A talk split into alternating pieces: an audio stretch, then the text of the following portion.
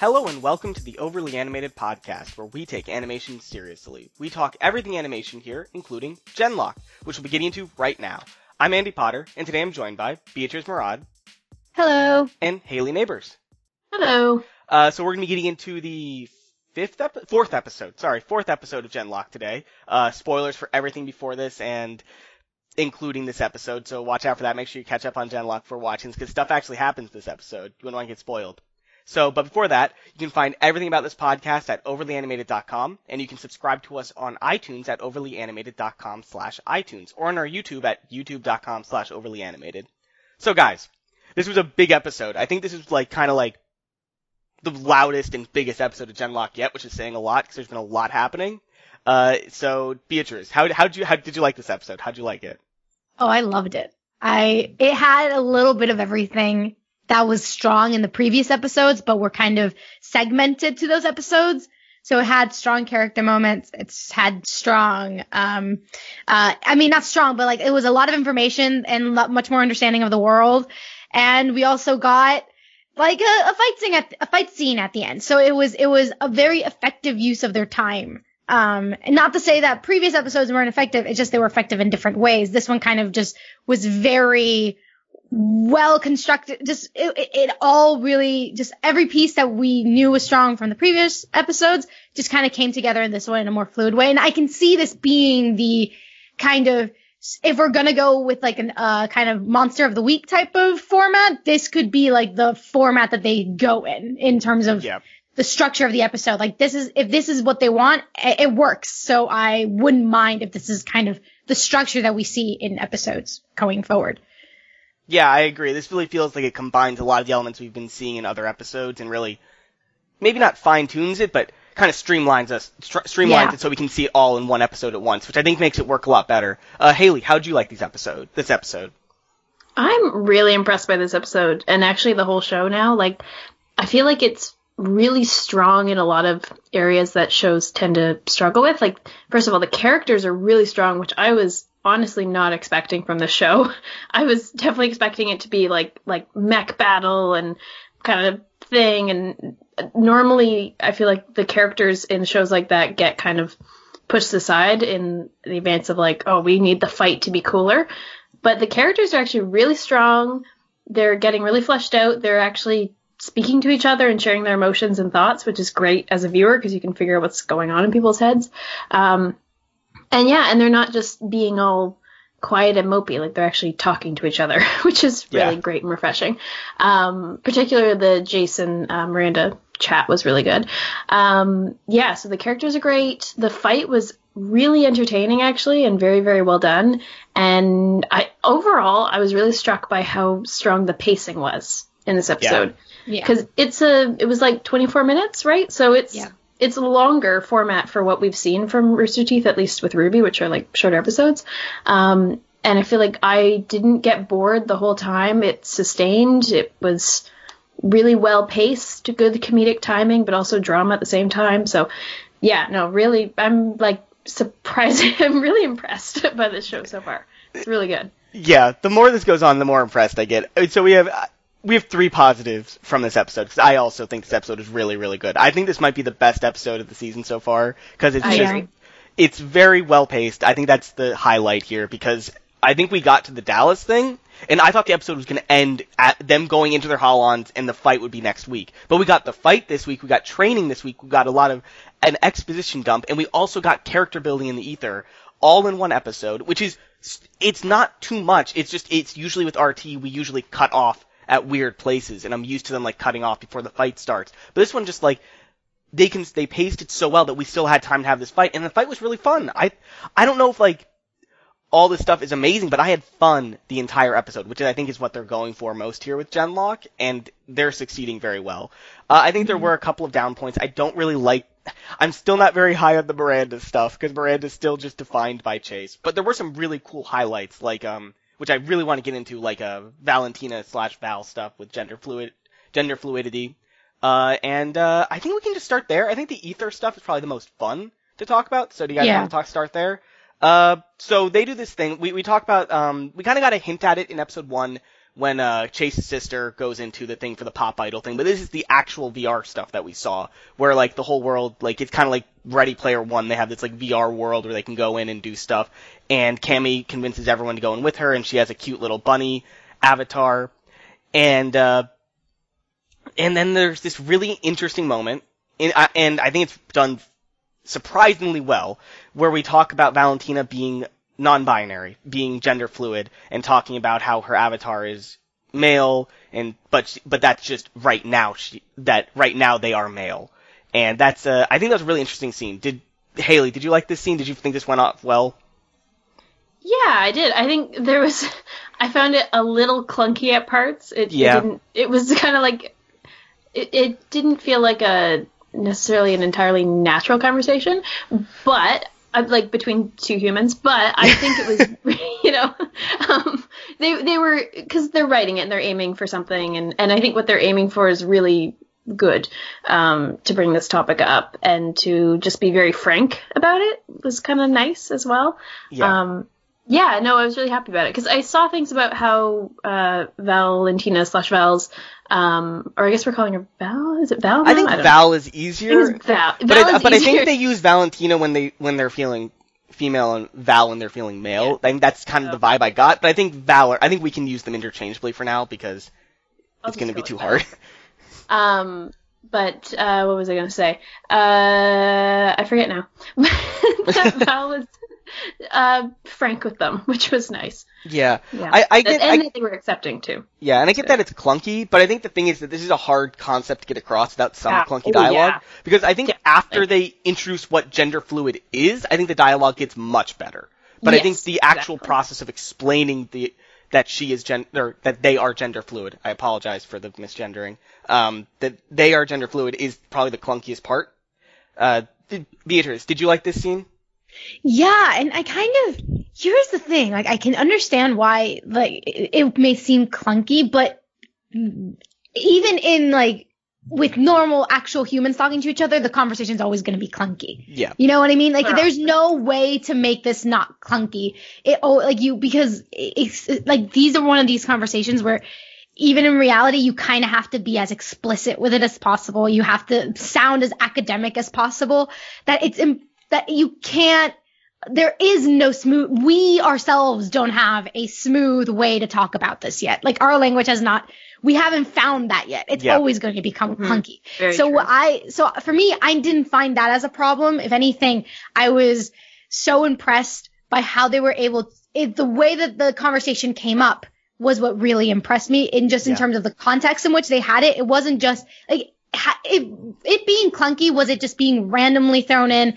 Like, I don't know, it could have been so many ways that they could have done this in an awkward way. And instead they just when they show up, their avatar was male. And then Kazu was like, what do you mean? Wait, so your avatar is male, but then wait.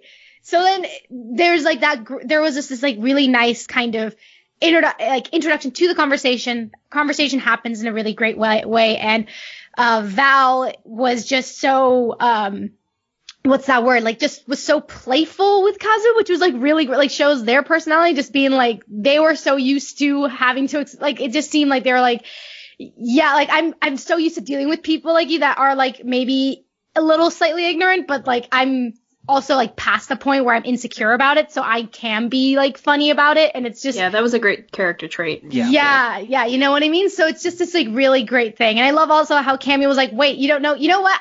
It's not my place to explain this. I like that. I think that was really good. I think it was really nice that Cammie did that. Yeah, like that was like a really great thing, and I loved how they handled it. And again, like this is.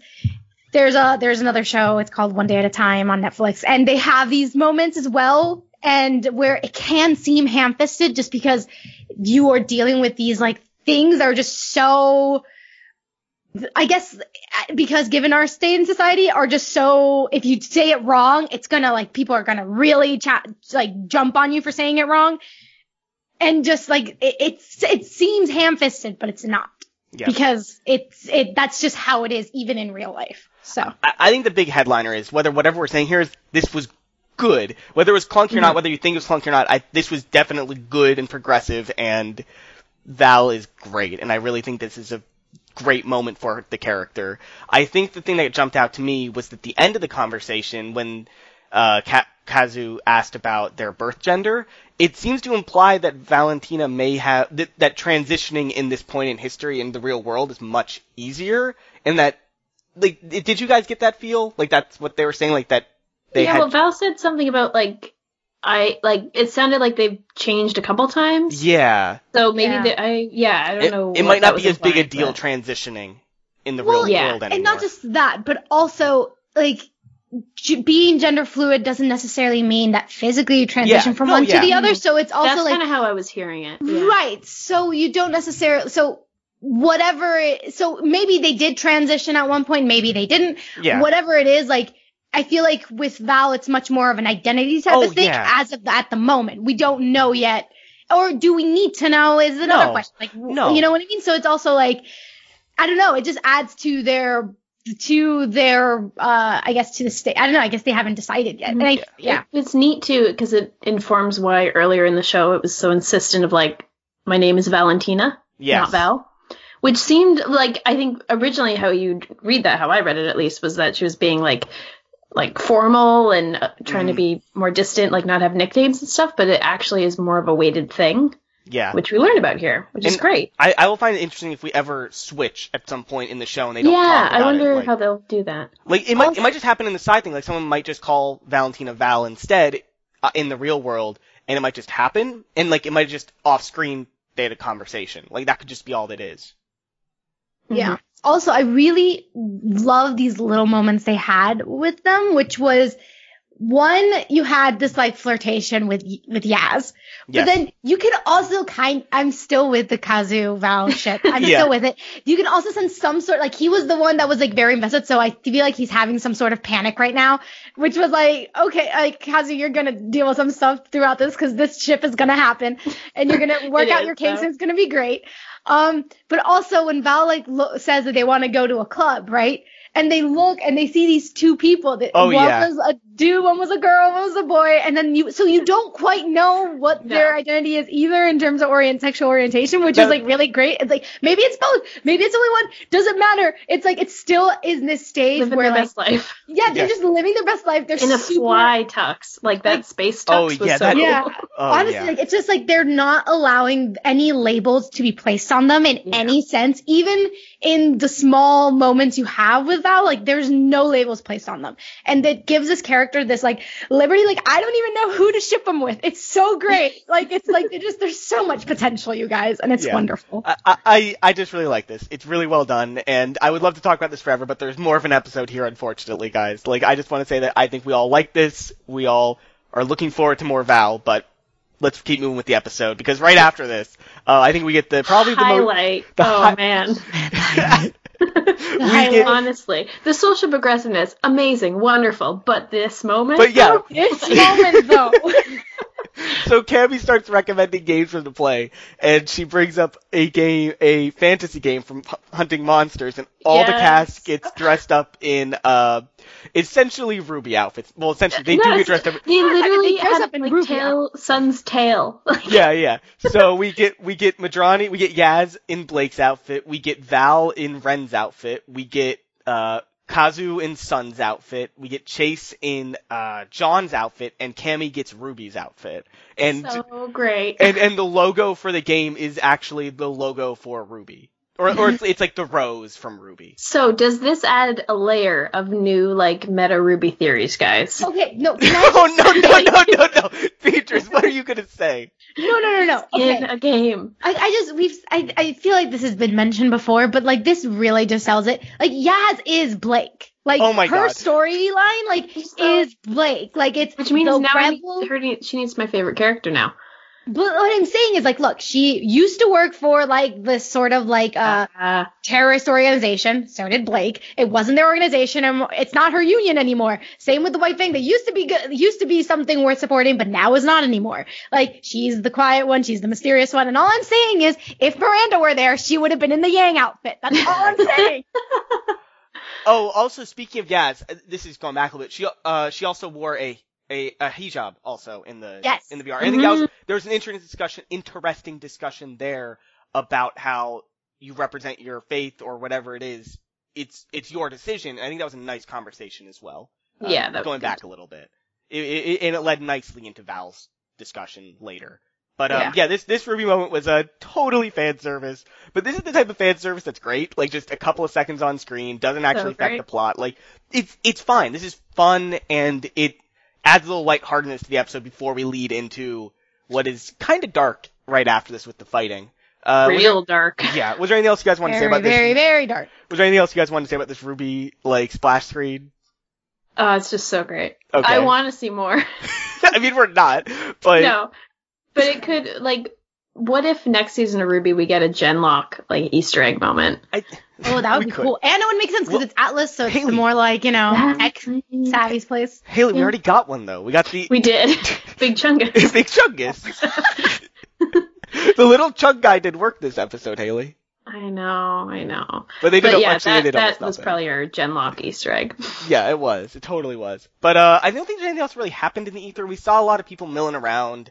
But I don't think really anything else happened. So I think we can just move on to, let's just go straight to the fight. Because I think that's the next biggest thing that happened this episode. Yeah. It was really exciting. We went straight from this VR thing to an alarm going off and everyone gets sucked out. It seemed like it was a base thing. Like, the base took them out of there because there was an alarm going off, which makes sense. Like, they want all their people, like, awake and ready to fight. And they went straight to Dallas because apparently the Union is attacking VR for some reason. Did you guys get this? They were attacking VR? Like, they were attacking the ether. They were attacking the ether thing. Okay, but, like, think about, like, okay, if this is like a Ready Player One type of scenario, then the ether means more than just, like, oh, it's like they're attacking virtual reality, like games and whatever. They're basically attacking, like, e-commerce and everything in there. So, I mean, it's a bigger deal than just, like, they're attacking video games. It's like, no, it's like there's more to it. Well, I agree with you, Beatrice. It's just I think they could have done better to show us that there's more. Oh, totally. They could have totally. I did not catch that at all. I think the doctor mentioned it on the plane ride over. Because I thought I was like,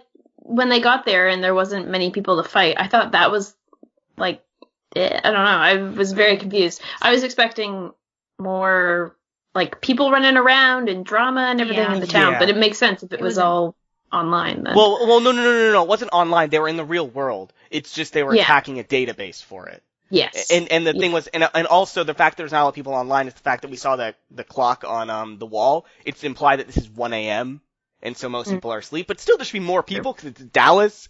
It's not like a small town. People are awake. There's a giant attack on the level of New York. So maybe it became like, I don't know.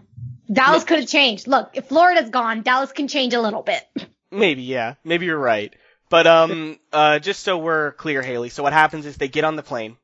Dr. Weber explains that that the Union are going like 100 miles outside of the front that they're usually fighting on. They went straight into the territory, and they're attacking a database for the ether, and they're not clear why. This is not a normal thing for the Union to do.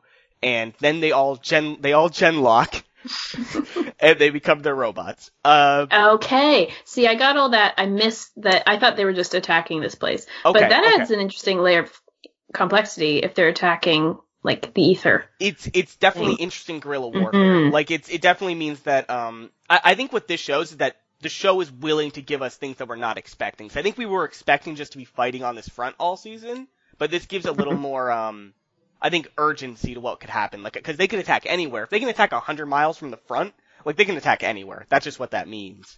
And so, yeah. But I think the fight that follows here is fun with the drones and stuff. Like, we get to see our newbies fight a little bit. How'd you guys like this fight, Beatrice? How'd you like this little fight before we get to the big one? I think I really liked how not only do we kind of get, like, what's going to probably become everyone's role in the team. Like, you have Val as the sniper, but you have Chase as obviously, like, the leader of the five, but that's a given. Anyway, but I do like how the faults that Miranda explained earlier in the episode of each member, like, was, like, at its extreme. So we very visually saw the issues of the team and how very much they need, like, had she not laid it out for us in the beginning, maybe it wouldn't have been so obvious in the fight, but it showed that there was just so much growth there for them. There was still so much for them to get better and room for them to become a better team. And I just love how Kazu just like takes anything close to him and just throws it or uses it as a bat. Like, it's just that type of caricature of his fighting style is just great, and I love it. And they were just like, dude, we need to talk about collateral damage. And he's just like, I'm doing whatever the hell I want. Yeah. I definitely think Kazu is the most fun to watch. Just like rip up an entire city to fight stuff. But I also just grab cars as weapons. Yeah, it's fine. Like, I'm just grab this. I think you brought something interesting, Beatrice, because I think that dialogue where they just plainly lay out the weaknesses is kind of just hammy and kind of forced when it happens, but I think it serves the episode very well, because it makes it very clear in the fight scene that they're doing those things. So I think this is a case where the actual dialogue isn't great, but in the scope of the episode, it works well. Mm-hmm. It helps us as viewers understand. I thought it was a little forced, Beatrice, but I guess that's just how I saw it. But I can, sorry, go ahead. Oh, I was just gonna say, like, I don't know, because like it was in a conversation, like it was basically her and Chase being like, they're not that bad, and then her being like, excuse me, this, and this. Like it I don't know. For me, it flowed well with It wasn't glaring. It just felt like it was serving, like, hey, this is what our team isn't good at. And I don't think they were as in our face about it in the fight, so that made sense why they had to be in our face earlier before the fight. Right. Maybe also it's because that happens right after a huge, enormous info dump. So I was like, oh, any type of conversation is smoother than this enormous info dump. So everything's exposition. We'll get to the info dump, because there's a lot of foreshadowing in the info dump that I want to get into. But before that, Haley, did you like this little drone fight with all like the little spider mechs? Yeah, I think it was neat. It was fun. And and it showed us how their training has made them kind of improve a little bit, but still having their faults. So yeah, they're not perfect, but they're getting there. But this leads right into probably the biggest fight of the show so far, which was, I think, very well animated. It really shows that the RWBY team the fight coordinators went straight from RWBY to this show, and they're having fun with this new thing.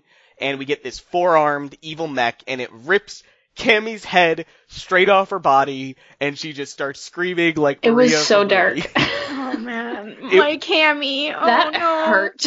Maisie Williams did a really good scream there. Oh, man. I know. I was, like, flashing back to Game of Thrones. Like, she's so good at that. Yeah. It was... Oh, man. Yeah, no, I was not expecting the show to be that dark. It was pretty dark. Because I was like, do they feel pain? It's attached to their nervous system, right? So, like... I think they do. She was screaming. Like that wasn't really... just like, oh, no, I'm being attacked. Like, that was my body's being ripped apart. Like, you know? And I think also the implication is that she lost all of her, like, senses and stuff when the head ripped off. Like, she didn't have eyes at the very least. Exactly, yeah, which is so dark. But it also plays into what the doctor was saying at the beginning, where he's like, we can fix your body, but, like, don't get your brain hurt. So I assume her brain is in the brain of the machine. No, too, right? I think it was in the chest, because when she was ripped, when the monster, when that true, right? Yeah, there was that, like yellow glowy thing. Yeah, but it also plays into how she's gonna, like, rework her mech and everything, which is later on. But like, it was, I think it was really effective, and it also made it so that this monster thing, that the villain that they're fighting against, which I think was intimidating, but if they went some other way, it could be kind of campy, you know, because it's like the big bad, rah. Yeah. But it actually is intimidating. Oh, and yeah. They really pulled out the stops for, like, the knuckle-y stops, right, Haley? Yeah, yeah, like, it could be extendo arms, or it could be the apathy. One or the other. But I mean, I'm joking, but like, it does look a lot like the knuckle-y, but it is actually scary. That theme. but it's actually scary now, because it's not like extended. Exactly, like, yeah. And it's intimidating, and it brings up a lot of questions about, like, what is this thing, and da-da-da-da. Yeah. So, no, I think it was really effective. Speaking of what... but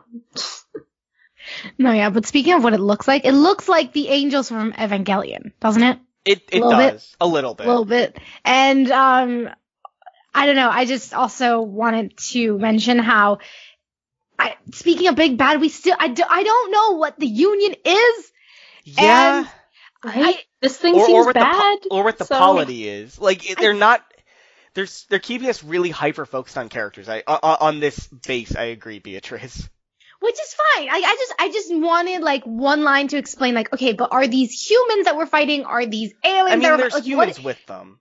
Okay, well, here's the thing. When Cammie, and this adds to, like, the whole Cammie trauma, because they mention how she's, like, she's, like, kind of nervous about using weapons.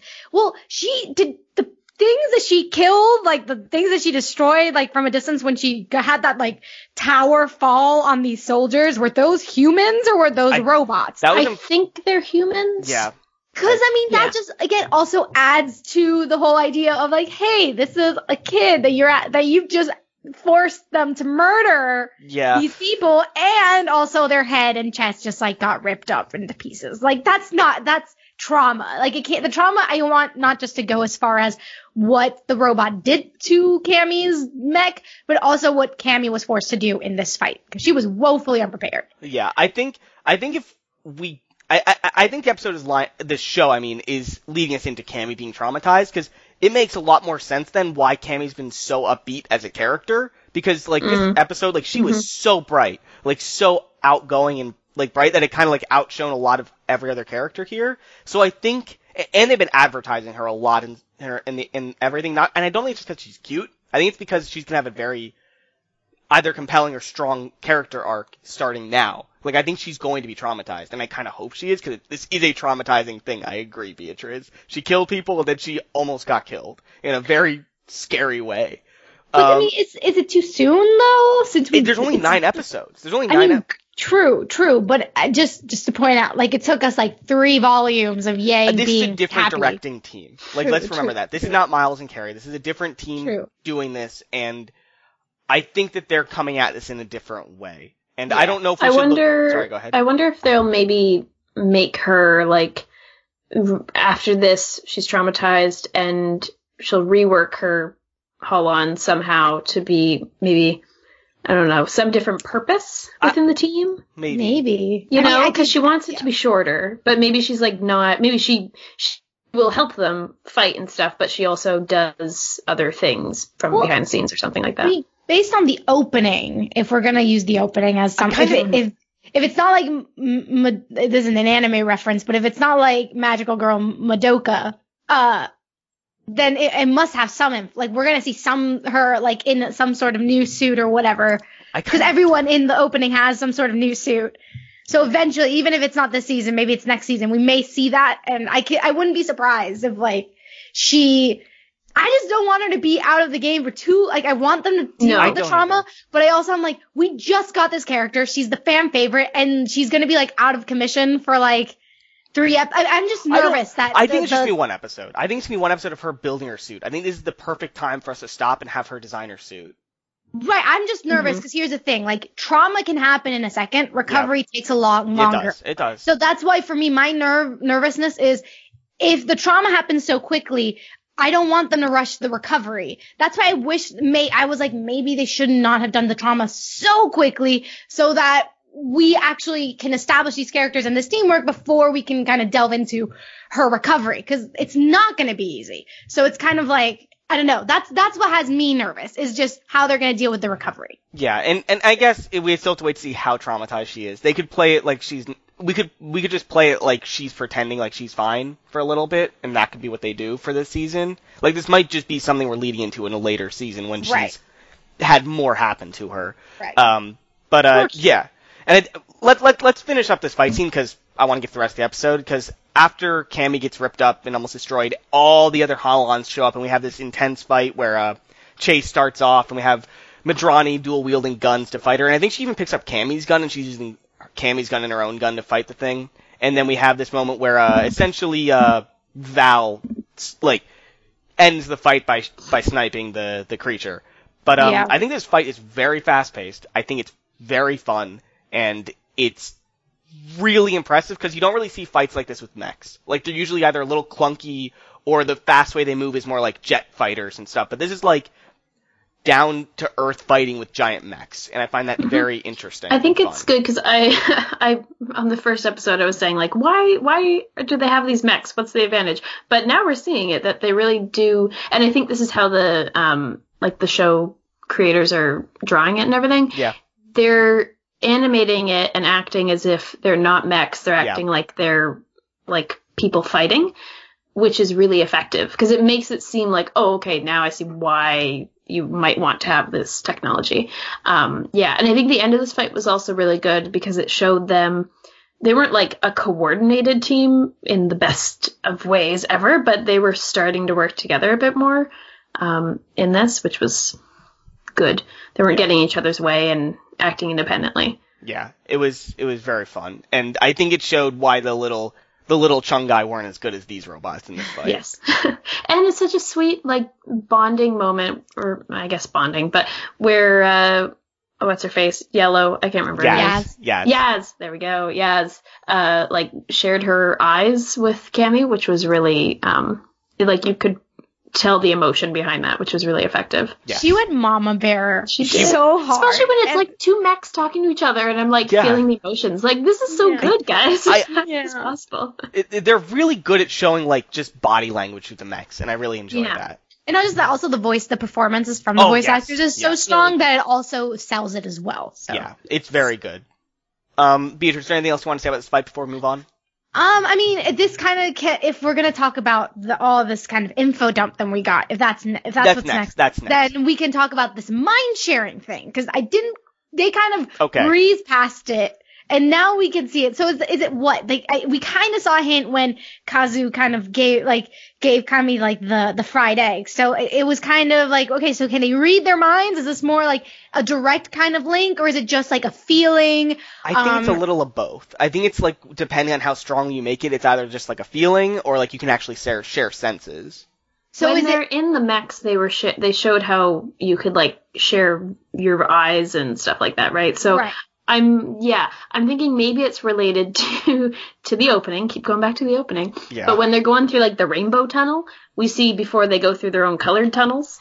So maybe that's like a manifestation of they're gen:LOCking through the same tech, so their minds are going to mix a little bit there. Yeah. Oh my god, I just realized this means they're definitely going to combine. No. They're definitely going to combine. No, there's no way. I mean, there's just what would the size of the thing be? It would be gigantic. Big. They're all going to mind share together into like a giant robot. Stars. No, I could see more like a comedy episode that's actually kind of scary where they go into the wrong person or something. Oh yeah, that would be like a freaking Friday type situation. I would rather that would be traumatizing, but I'd rather have that than a giant. That you could do that, whereas I feel like they won't go to Voltron territory because what they're moving into and what would need to combine is actual physical metal and stuff. Yeah. Whereas just their minds combining is kind of more, I don't know, loosey-goosey, like you can do something with that. Yeah. I do want to say one thing about before we leave the fight, because I forgot about this. And speaking, one of the reasons why I wouldn't want kind of like a Voltron situation is that throughout the fight, there were certain shots that were made that they were very wide, and they were there for the purpose of emphasizing the scale of the mechs and how big they were in comparison to everything else. But the problem with that is when you're too wide, sometimes I would, like, for instance, when Val, like, shoots one of the, like, the Union, like, robot things, and, like, that Kazu was about to hit, and she, you know, she kind of blocked what he was planning on doing. It took me a while to realize what thing was destroyed because we were so far away from it. I had to replay it. So, like, that's the thing. So, for 4, we gotta go way back. So, right. So that's why, like, if we're going to have, like, a giant mech that's, like, even bigger and everything else is going to be very puny and tiny, like, I'd rather them focus, like, one of the things of the fight was that they chose to emphasize scale over actual close-up of things happening, which made it slightly hard to follow a little bit. So maybe also keep that in mind, that maybe the bigger the robot isn't necessarily the better the robot. Oh, I'm not disagreeing per se. I'm just saying that this feels like yeah. Sorry, what was that? It's a theory. Oh yeah. No. I there's a lot they could do here. I just think it's a very common trope for robots to combine, and they might not even like do all of them together. They might do like a little thing or something, like two of them combined, like maybe the shipping pair combines, like Kazu and Val. Like, maybe they combine or something. Or, like, in the finale, like, a really dramatic moment, one of the Hollands gets wrecked, so they move into the mind with another person or something like that. And they fight in a mech together or something. Yeah. But okay, here's an adaptation of that theory. What if, instead of the actual robots combining, it's just that the doctor shows up with an even bigger robot that needs five minds to combine? I think that's kind of in line with my Voltron theory, because I think that's kind of the same thing, where they all just combine. Have to be 20 stories tall, guys. They keep reminding us they're 4 stories tall, and there's 5 of them, so, like, but again, like, no actual, like, these robots transform into an arm and a head. It's more just like, they will all work together to control one enormous robot, but that robot is separate from their other. It could happen. Don't bring this up. No. I'm sorry. This actually don't put this into the world. This could actually be related to the robot they're fighting, actually, because the robot they're fighting has 4 arms. What if the robot they're fighting has 2 people in it? And that's how it can easily control 4 arms at once. Like, maybe they're gen:LOCKing with 2 people. Maybe. Like, that seems like, because I don't know how a single person would be able to control 4 arms easily. But that's still just theory. Did we see the back of that robot? Because maybe it has, like, a 2 heads, like, one in the back. I know, it was hard to tell, because it was dark, and it was, like, purple, and I'm not sure if we saw it. Smoke stuff. What is that smoke stuff? Like, that's the nanotech stuff, which is very bad. Not described. Anyways, let's get through the info dump, then we can talk about a little more on theories if we have anything else to say. Because at the beginning, we talked about a lot of concepts, and I'm sorry if I missed any, because we talked about uptime, we talked about overclocking, we talked about mind sharing, and I think there was one other concept we talked about, wasn't there? The suits. There was the thing about suits. Like, suits. Thank you. The suits. We talked about the suits and why they make you faster, anime fast and stuff. So I think the most important one... Oh, and they talked about how if you're in the thing too much, your mind... You start to accept when you get older. Yeah, there's the older thing, but your mind also starts to accept the robot as your body.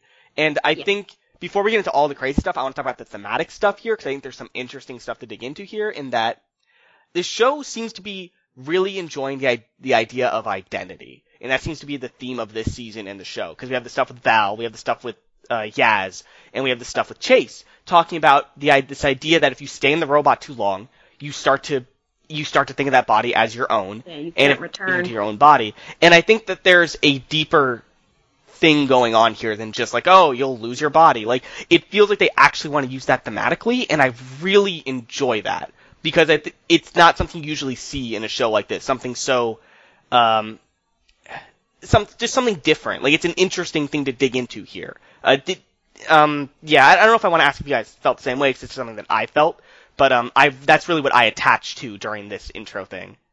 I think it's good. I think I didn't realize that's specifically what it was, but, like, I definitely agree. I feel like that is, like, a through line throughout all of this. And I think it really helps the show, because it takes it beyond, like we were saying, like, could be quite a campy show. Yeah. But is actually grounded and feels like, okay, this could happen in the future. It's, like, 20 whatever. Like, this could legitimately happen to the world.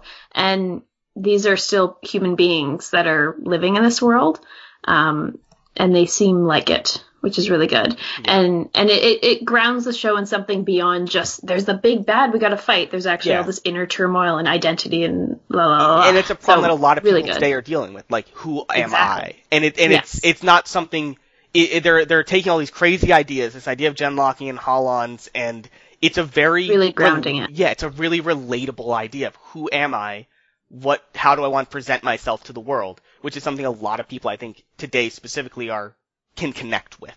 Beatrice, I was just going to say that even in the bit where they went into that ether game with the VR and everything, where they could make their own identity, in that is probably wider in this world. That's really common. Yeah. So maybe it's something that people struggle with in this world too, is that they kind of have access to multiple realities. Yeah. Within the ER and the VR and everything else. So, it's really neat. It's really, really neat. It's really neat. I like it a lot. Beatrice, do you have anything to add to this? Yeah, I think for me it's more, I just wanted to add how I also like the variety of identity struggles that they're presenting, because sometimes when people hear the word identity, they think gender identity or they think sexual identity. But like, you know, we have Chase, for instance, who had this one line with Miranda where he said, I have come to terms with what has happened to me. And it's like, okay, well, there's also a shift in identity in terms of being abled and being unable. You know what I mean? There's like, there is this kind of, dealing with things in so many different ways, and who you are and how, who you are now versus who you were then. And it I don't know. I just really appreciate this kind of, this expansion of what this theme can be. And I think that every character in the main cast of the five really exemplify a different type of it. And I'm glad you called out Chase, because Chase is somebody whose body he is disabled, and he escapes into this other world of holons and holograms, and he says that he's accepted it, but it doesn't really seem that like that is true. We have obviously Val, which I don't think I need to explain at all. We have Madrani, who we've gotten hints of with her stuff about the union and the fact that she wears a hijab in the VR. Like, she definitely has some conflicting identity there, an idea of who she is. And then we have Kazu and Cammie, who I think we're going to get into it, because Cammie has those bunny ears all the time. I don't think that this is, like, just something that just popped out of nowhere. I think that there's more to it than that, because she has an animal thing in the VR, and, like, she is very different in terms of how she acts around other people. Like, I think there's more to dig into there. And then Kazu almost plays kind of like, I don't want to say straight man, because that's almost a pun, but he plays somebody who doesn't seem to be not ignorant, but he hasn't been, he's not, I guess, in their world. Yeah, he's not. He doesn't seem to have the same identity problems, but he is a man who's in a place where no one speaks his language, and he has, I assume, has to deal with the fact that they all speak English and he doesn't. Like, there's some identity there to that, where you can't express yourself completely. And then we don't even know really what worlds they're coming from. Yeah. In terms of, like, what is the conflict that's happening internationally? Like, I want to know more about this. Like, what is the union? So that's the one thing. Just tell us anything about that. But I have a feeling that, to eventually. Yeah, and I have a feeling all the conflicts we learn will lead back to identity. That's kind of what I'm getting here. Like, and it feels characters, like we're doing that. Like, and I really enjoy that, because it's such a personal idea to draw on, and it feels very good. I really like it. I guess we can talk about the little things they talked about during this exposition, like uptime, the big thing. It's like the Animorphs timer. Like, if you're in the mech too long, you stay the mech, essentially, and that's not good. That kind of stuff, I don't, like, it drives me nuts, but it also stresses me out so much. Like, it's very effective on me in terms of making there be tension in the scene. Because I'm just always like, no, they're going to run out of time. Yeah. But I know they're not. It's going to be fine. They won't. And then when it's a big dramatic moment, then they'll use it. But, like, it's just, even when they were practicing, I was like, guys, no, you got to go back. This is not good. Yeah. No, it's effective. It's and they also effective. And they also implied that being too stressed out would make your uptime go down. Yeah, your quicker. Mind's racing. Like Cammie freaking out made her uptime go down, and I think that's an interesting concept as well, because you're using these gen:LOCKs these holons in very stressful situations. I have a feeling the uptime is going to go down fast all the time. Yeah. Wait, and also, like, what is overclocking then? Okay, overclocking, what I got from it, Beatrice, and feel free to correct me, Haley, if you understood it, because what I understood from it is that it makes you think faster, essentially, because you have a mechanical brain now, and so you can shoot things better. Like, because we saw from Chase's perspective when they were explaining gen:LOCKing, and he, like, aimed really fast, shot twice, and then it said his uptime was down, because he was moving quicker than he should humanly be able to. Mm-hmm. That's okay, but I mean, like, what about close to the machine? But didn't they say the suits also, like, helped enhance their movements though? So they do. I think that's the body thing. That's a body thing, not a brain thing. Overclocking is the mind thing. Yes. Okay. Yeah. Yes. So it just it makes your brain, like, instead of making your body move faster, it makes your reflexes faster, essentially. Your synapses are firing, but too fast. Yes. Okay. So sorry, go ahead. So there is a possibility that while someone is overclocking, they could have a panic attack. Yes. Like, and so the overclocking could make the panic attack worse and make it like a panic meltdown. You just go like brain dead, I guess. Then your brain would just I just think that these are fuses that are just waiting to blow. Oh yeah, there's a ton of Chekhov's guns here that we dropped in this episode. Like there's a lot. Which I love though. I kind of love it. I kind of like how they were just like. You know, in the episode 3 pod, we were like, well, but what's up timing? Like, ooh, maybe it's this like thing that they're going to keep a secret or no, they just laid it out. Yeah. They were like, this is all the information. And yeah, it may seem like an info dump, but you know what? It's fine because it moves us forward. You know, exactly. Yeah. Moved us so much forward and skipped any sort of unnecessary miscommunication drama. It's like, no. Here's everything. Now we're just going to go with the plot. We're just going to run forward. And it works so well because the Cammie scene works so well because we know these are timeless. Yeah. We know there's a problem if she gets her brain hurt. Like, the tension in that fight scene isn't as big, I don't think, if we don't understand these concepts ahead of time. So it's great that we know them. And also because it wasn't clear to us if the head was like, we don't know 100% if it's in the chest that Cammie's like state is or in the head. I was like, guys, grab her head. Like, why are you leaving her head behind? I think the fact that they left it behind shows that it isn't in the head. Yeah, and the monster totally. But because they didn't confirm it, it adds this kind of tension and mystery to the viewer. So it's not like they they showed all their cards to us. They just showed us the things that were 100% necessary and the things that maybe they could leave a mystery in terms of, and just to add anxiety and stress to the viewer, which is what we're here for.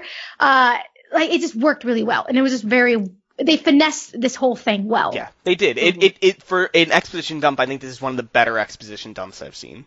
Yeah. Just because it served the episode very purposeful. Very well. And and they didn't just do it and then keep going. Like, they did it and then showed us examples of it in the show of those things they were talking about. It wasn't an exposition dump where we learned things that are not necessary at all. Yeah. Wink, wink, nudge, nudge to another show. But it also was... like, kind of logical, because it felt like we were the characters learning that as well and experiencing it actually happening, you know? Like, it wasn't just, let's walk, and as we're walking, I randomly start talking about this thing. Like, they were in a training environment where they're meant to be learning. Yes. Yeah. So it made sense. As long as you don't get these exposition dumps outside these training environments, they'll probably come off well to me. Like, exactly, yeah. Weber is just there to do training, exposition dumps, and that is fine. But was there anything else you guys want to mention about this stuff before we get to, like, the last big chunk of episode? No. I think the breakfast montage was cute and effective. Yeah, that was fun. I liked the little touch of Kazu bringing the egg after they've been mind-sharing for so long. It was cute. Sorry, go ahead. I mean, one thing is, if there's, like, if you can age out things, then Chase has a time limit to the freedom he gets from his mech, which adds more tragedy to his character. It does. And can we talk a little bit about the Chase Miranda conversation? Well, we're getting to that. That comes after this. I just want to finish off the training stuff. That's all. Yeah. So after the training, we all get done with that. We have a scene with Cammie and Miguel and a scene with Chase and Miranda. You want to get into one with Chase Miranda first, Beatrice? Sure. Okay. Go ahead. So I just don't understand why their relationship can only be limited to romance. Like, when he goes, like, if you ever want to, like, there was this moment where he could have just simply said, look, if you ever need a friend, you know, just to start, like, you know, with friend, you know, start just, okay, fine, like, you're with someone. I thought he was going to, and then he didn't. Exactly. Instead he was like, look, if you want, ever want to, like, DTF. Then, like, I don't know how it would work, but if he was like, if you ever want, I guess in the ether, like, if you ever just want to, like, I'm here for a booty call is basically what he said. And I'm just, come on, like, can't it just be like, look, if you ever need a friend or whatever. And then she could have still said, like, you know, try your lines again. Like, that could have been enough to open the window for the romance, but also still allow them to have more than just romance, but also just to be friends, because it just shows how, like, little she thinks of Jody. I mean, granted, we don't care a lot about Jody either,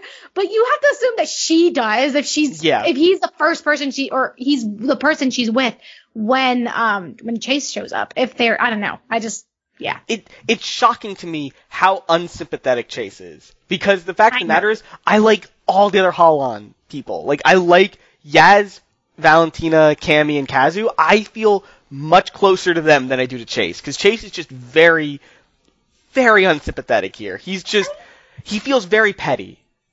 I mean, look, I sympathize with Chase in everything but the Miranda-related things. Like, he is sympathetic. It's just when he's with Miranda, his worst self shows up. And it's like, that's not good for a relationship, I think. The problem is that it bleeds out to other parts of his life, though. Because it happened last episode when he did the training exercise and it, like, bled out there. And I'm like, come on, dude. Like, this is not the time. And it felt like it was almost happening here when Miranda showed up during the end of the fight. Like, I was like, I thought the robot was going to attack Miranda and we get, like, a Chase Miranda moment there or something. But, yeah. Haley, did you feel anything towards this romantic scene? Or not romantic, but this scene? Yeah, it was so confusing because I feel like part of it, like the first bit of it, I kind of enjoyed. Like, I feel like it was good how he was speaking to her and wasn't trying to be subtle. Like, and I could sympathize with his point of how he didn't want to tell her that he was back because he didn't know if he was going to die again and didn't want to put her through that. I think that was, I like that line. I was like, okay, Chase, I feel you. I'd probably do the same thing. But then it was like, dude, you saw she has a boyfriend. Yeah. Maybe don't do that. Like, right. Like, he could have just said, like, just leave it casual and, like, still want to be friends and you got to work together, so at least be coworkers and stuff. But I don't think that was necessary to be like, let's do this again. Like, yeah, she does not care about that other guy at all. I think the frustrating part is that Chase's actions up to Miranda, up until now, until coming back, have all made sense. Like, everything makes sense. Like, it logically makes sense that he wouldn't contact her because he was worried he was going to die. It makes sense that why he would agree to this program because he's lost most of his body. Like, all that stuff makes sense. But now he's, like, ready to go. Like, let's get it going. Like, and it doesn't, no, dude.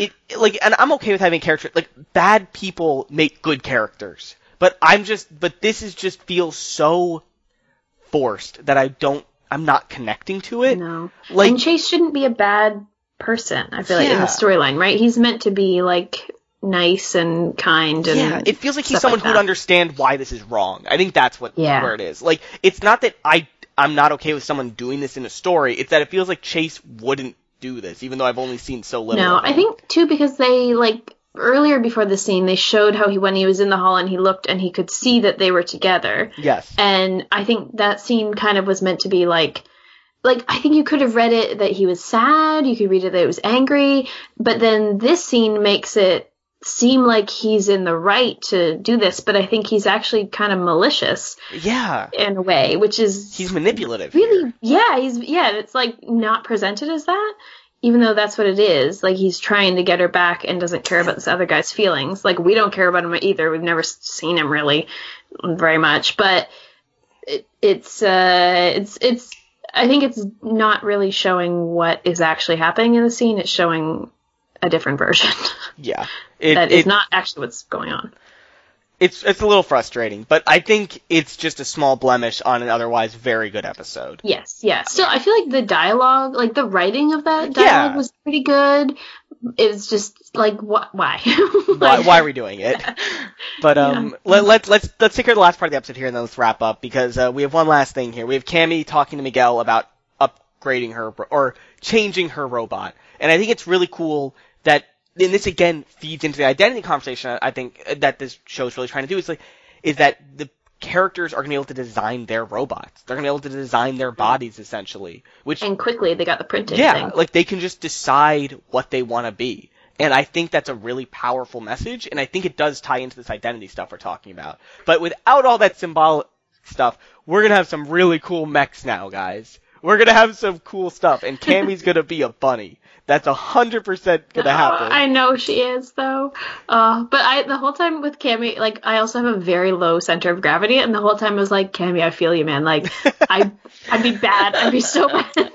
I think it's also good because it plays on that thing where it's not just, like, they're in the mech and it's happening and it's intuitive. It actually is their nervous system that's running it, which is really neat. Yeah. And like you're saying, like, it makes it so that they do have autonomy over what their mech looks like, because it is their body in a sense, you know, which is really awesome. I hope that she's not like an actual rabbit. Well, the problem is I don't like the intro because it shows us what they're gonna make. It does. Yeah, exactly. And it looks like she has like the reverse legs in the intro, like a rabbit, or like not a rabbit, but like it looks like she becomes Val's more rabbit-like. Cool. Sorry, what was that? Val's cape is, I think it's like an invisibility cape. Yeah, that's what it looks like. It looks like holographic, and Kazu had like the bigger, bulkier thing with a sword and stuff. But we can talk about that when they actually show up in the episodes. It'll be neat. Yeah. I but will this say, it, oh sorry, no, it's okay. I will say, like, Val's mech with the cape kind of looks like this one character thing from Destiny, this video game. I don't know if you guys are familiar with it. It does look like that. But a little bit. I mean, I'm not complaining. It's a cool design. I saw it and I was like, Destiny. But it's also reminiscent of Val's suit from Ether, yes. I think, which I think is a nice touch. Mm-hmm. I like that touch. Yeah. And and again, it adds to this identity conversation about who you are, and I really like that. But and it also, like, how Miguel was talking about, and clearly Miguel was talking about giving Chase wings for his Halon. Like, that's what that conversation was. Oh, it's so extra. I love it. So extra, yeah. And that's like the extra mech stuff. But again, it's so stupid hammy, but it also feeds into the identity stuff, which I like because it ties together these two things so well that it can feel real but also be hammy at the same time, which is very convenient for the narrative but also fun to watch. And it feels really smart to write it this way, honestly. And I'm not sure why I haven't seen more of stuff like this, because I mean, like you mentioned, Beatrice, Evangelion's like this, but they never personalized the Evangelions or anything like that. No, they don't. And even though it was a show pretty much about coming of age and understanding who you are, like this feels like it wraps the mechs and the identity stuff together much more clearly. Yeah. Let's move on to final thoughts here. Beatrice, do you have anything else you wanted to mention about this episode? Yes. So, one, I need a plushie of that bunny that Cammie is. Yes, we do. Very cute. I don't know if I mentioned it, but I need it. Rooster Teeth. Everyone will buy 1 million of those if you make a plushie. Like, we need the bunny ears that react to our emotions. Yes. We need the bunny plushie, and because I have you here, Rooster Teeth, we need the Yang duffel bag. All right. So, also, can we do like wild theories? Sure. This is the place. Go ahead. Okay. So here's an idea. So you know how Raquel has a robot person, like assistant. Isn't that Weber's? Oh no. Sorry. Yes. Yeah, it's Raquel's. It's Raquel's like robot assistant thingy. I think you could have Chase download himself into that robot. Yeah. That could be his new body. Oh, like once he loses his neuroplasticity? I don't think once he loses, I think it could just be, I don't know if they'll be able to regenerate his body is the thing.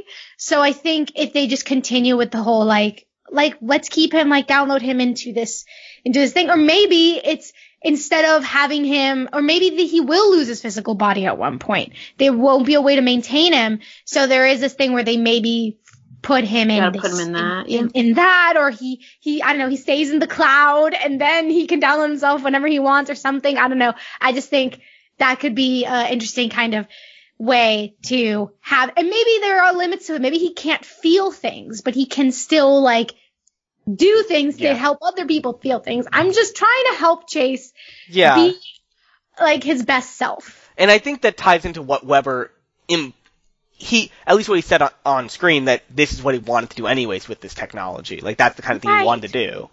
Exactly. It feels like Chase is like the perfect person he would want to help. And so I think that might be a payoff either at the end of this season or the end of the next season that we get to see something like this. Yeah. So, Haley, any final thoughts or theories? No, I feel like we've covered everything. It's really good and strong. Theories-wise, I don't know. I still want the Doctor to be evil. I don't know how, but I think it would be neat. But I'm losing faith in that now because I think he was actually, like, caring and kind and seems to have sympathy. So maybe not. I'm just into the whole meta RWBY theory that RWBY is actually a video game in this world. Because I think that'd be great. Is Rooster Teeth real in this world? I don't know. Maybe. Sorry, Beatrice. What were you going to say? Oh, I don't know. I was just going to say if that's the case, Cammie ships Bumblebee. That's it. For sure. Well, she's Ruby, and Ruby ships Bumblebee. I mean, it's only, you know what I mean? It's the only conclusion we can come to. Exactly. Yeah. Yeah. So aside from that, no. Awesome. Good. So I think we're all excited for the next week's episode. I'm excited. And but until then, you can find out all the info on this podcast at overlyanimated.com. You can join us on Discord to text chat about animation at overlyanimated.com/Discord. A lot of talk about gen:LOCK last week. It's a lot of fun to theorize and post all the RWBY pictures. And you can support us via Patreon at patreon.com/overlyanimated. Thanks to all our current patrons, especially the patron of the podcast, Connie, a.k.a. Veronica Cucamonga. And thanks always to our patron executive producers, John, Ryan, Steve, Alex, and Hugh. I don't know if there's any... We cover a couple animes here, like we talked about. We just did another Promised Neverland pod, and we're going to do more of that. Then we have Miraculous Ladybug coming back. Anything else coming up for you guys? Working on it. Of getting The Lego Movie 2 movie podcast going. Cool. And I think, and we have Dragon Prince coming up in a week or two. Yay. That'll be fun. Yeah, so there's a lot of stuff happening here. Just stay tuned, and if you still want to listen to some gen:LOCK pods, we'll have that next week for you. So anyways, guys, thanks for listening, and we'll see you next time. Bye. Bye.